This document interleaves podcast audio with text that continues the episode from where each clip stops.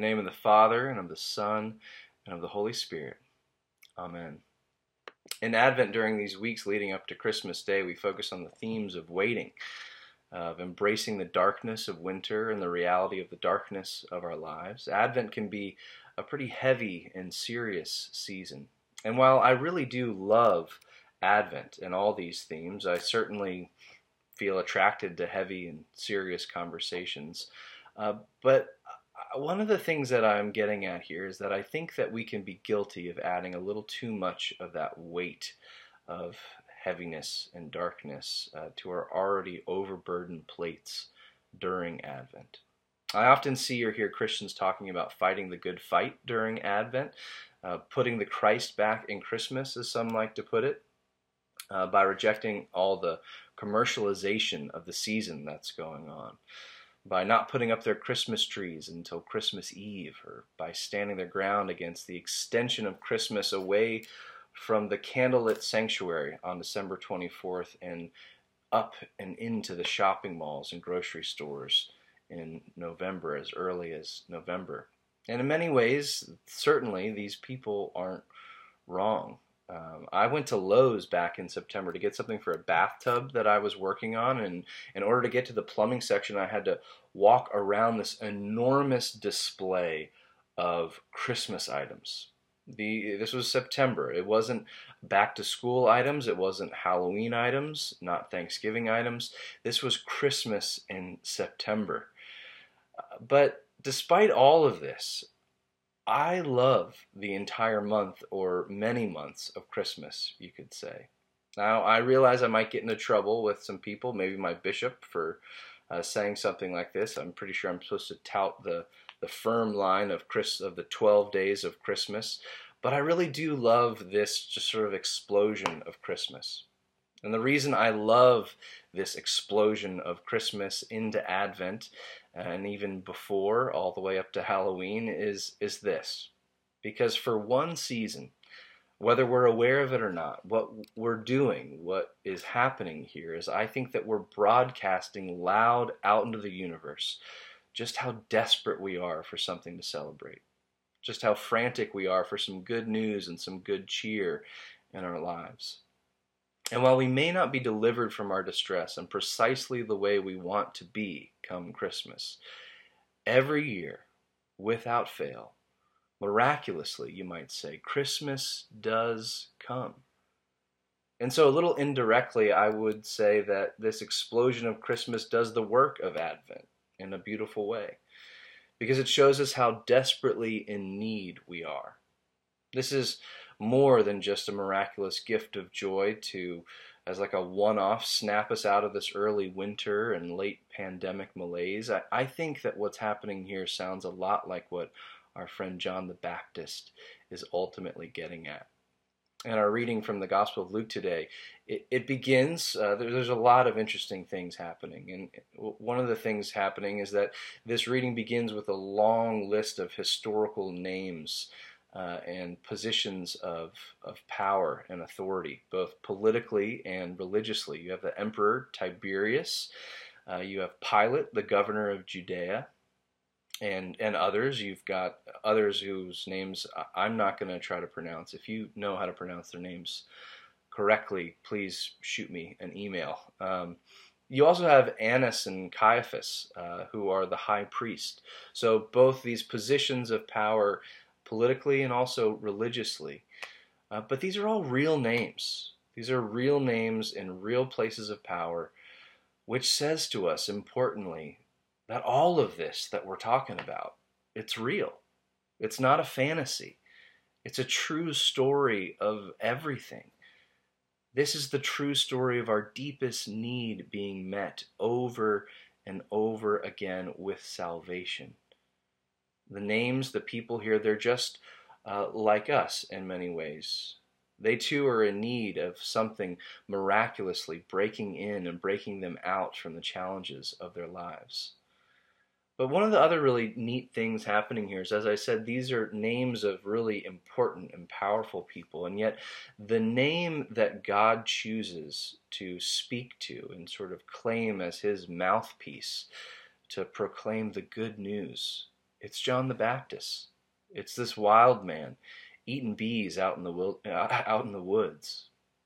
God speaks to and through John the Baptist rather than these other sort of powerful, famous characters. And John says something really beautiful and memorable um, that can also be a little bit troubling when he quotes from Isaiah and proclaims a baptism of repentance for the forgiveness of sins. John says, The voice of one crying out in the wilderness, Prepare the way of the Lord.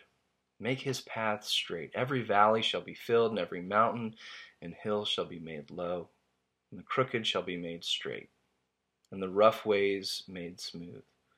And all the flesh shall see the salvation of God in a really cool way here, John is both talking about the first and the second coming of Jesus. The first being Jesus' birth and death and resurrection, and the second being Jesus' second coming, when he'll return again at last to wipe away every tear, to raise us all up to him, both the living and the dead, on a final day of judgment and mercy this is uh, this second coming part. This is one of the big things that we talk about throughout Advent. But going back to John's actual words, the troubling part, I would say, here is this idea that he proclaims that we're being called to prepare the way for our Lord.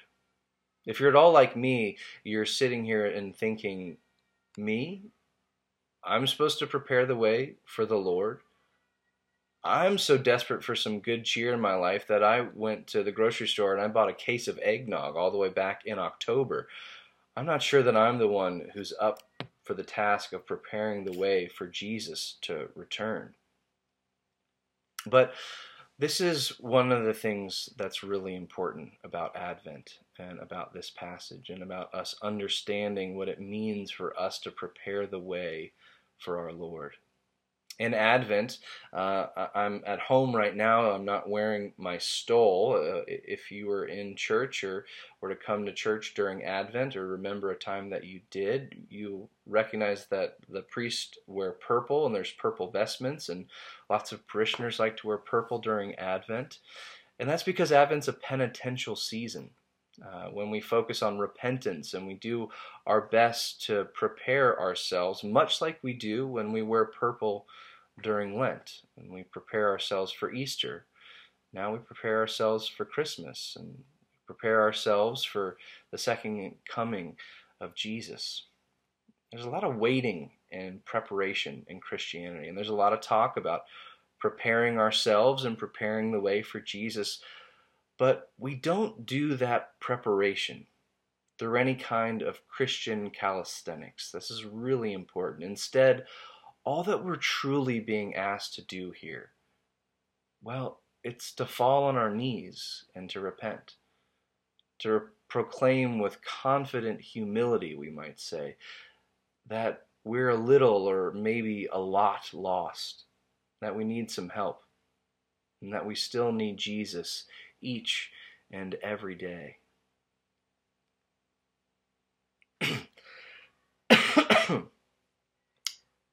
During Advent, what's happening here? What's being what's happening with this celebration of Christmas, which shows our, our desperate need for something good? What's happening here when we talk about repentance? Well, what's happening here is that we're being shown and we're coming to know through falling on our knees who we truly are. This is what the work of repentance is, if you want to call it work. That's what repentance is all about. It's about being shown how desperately we're in need of some comfort and joy, some forgiveness and deliverance from the crooked and broken pathways of our lives. This is what repentance and Advent show us. And so when you hear John the Baptist talk about preparing the way of the Lord by repenting, what he's saying is that we prepare the way for our salvation to come by acknowledging that God doesn't need our help at all. But we desperately need God's help in every part of our lives. Advent brings with it the sense that something is approaching us, that something is to come we're not approaching it. This is not our journey to God, but it's God's journey to us. A great theologian once wrote It's impossible to state too clearly that only the coming Lord Himself can make ready the way for His coming. The end or the goal of all preparation of the way of Christ must lie precisely in perceiving that we ourselves can never prepare the way ourselves. And that theologian who said that was Dietrich Bonhoeffer, who spent the last 18 months of his life watching and waiting in a Nazi prison cell. And I think uh, that this identification of what Advent and repentance and what the preparation of the way of our Lord are all about, uh, being all about God and not about us at the end of the day. We could see it as some sort of uh, easy cop out, some theological wiggling away from the challenging words of John the Baptist, who says that we need to prepare the way of the Lord, who shouts in the wilderness and proclaims that the Messiah will come, will set all things straight and right, and on that final judgment day will show all flesh the salvation of God. It would be an easy cop out to sort of take this off of our plates. But Advent does give us this sense that something, someone is coming. We want it, we need it, even if we might not be sure what exactly is coming for us over that hill. But we know we need something to change. We're waiting for some diagnosis. We're waiting for some acceptance letter. We're waiting for him or for her to respond to a text. We're waiting for some good news, hopefully. Or we're shuddering as we wait for some bad news. But in all of those places, there's a profound sense of helplessness. There's a profound sense that what's coming is ultimately out of our control. And so, preparing the way for that to come is the act of repentance and humility. We know we need something to change. We need some air to be let out of our life balloon before it pops, but we can't necessarily be the one to do it. Well, the good news of Advent is that we're not waiting alone. Because everything that we know and can expect when it comes to the mystery of the second coming is that the second coming is only possible because of the first coming. That might sound like a simple and obvious thing to say, but it's true. Everything that we know about what is to come is shown to us by what has already happened for us on the cross. We might be waiting eagerly for some Christmas joy or any kind of joy to break into our hearts and our homes, but we aren't waiting for the grace of God because we've already received that. Jesus' love and mercy and the power of the Holy Spirit, those gifts have already been delivered. And so as we wait for our redemption drawing near, we are waiting with the grace of God. We're not waiting for the grace of God to arrive. And so take a deep breath and know that the way is being prepared by your feeling of helplessness, your recognition that something's not exactly right and I desperately need some salvation. That is the preparation of repentance. That is Advent. That is Christmas.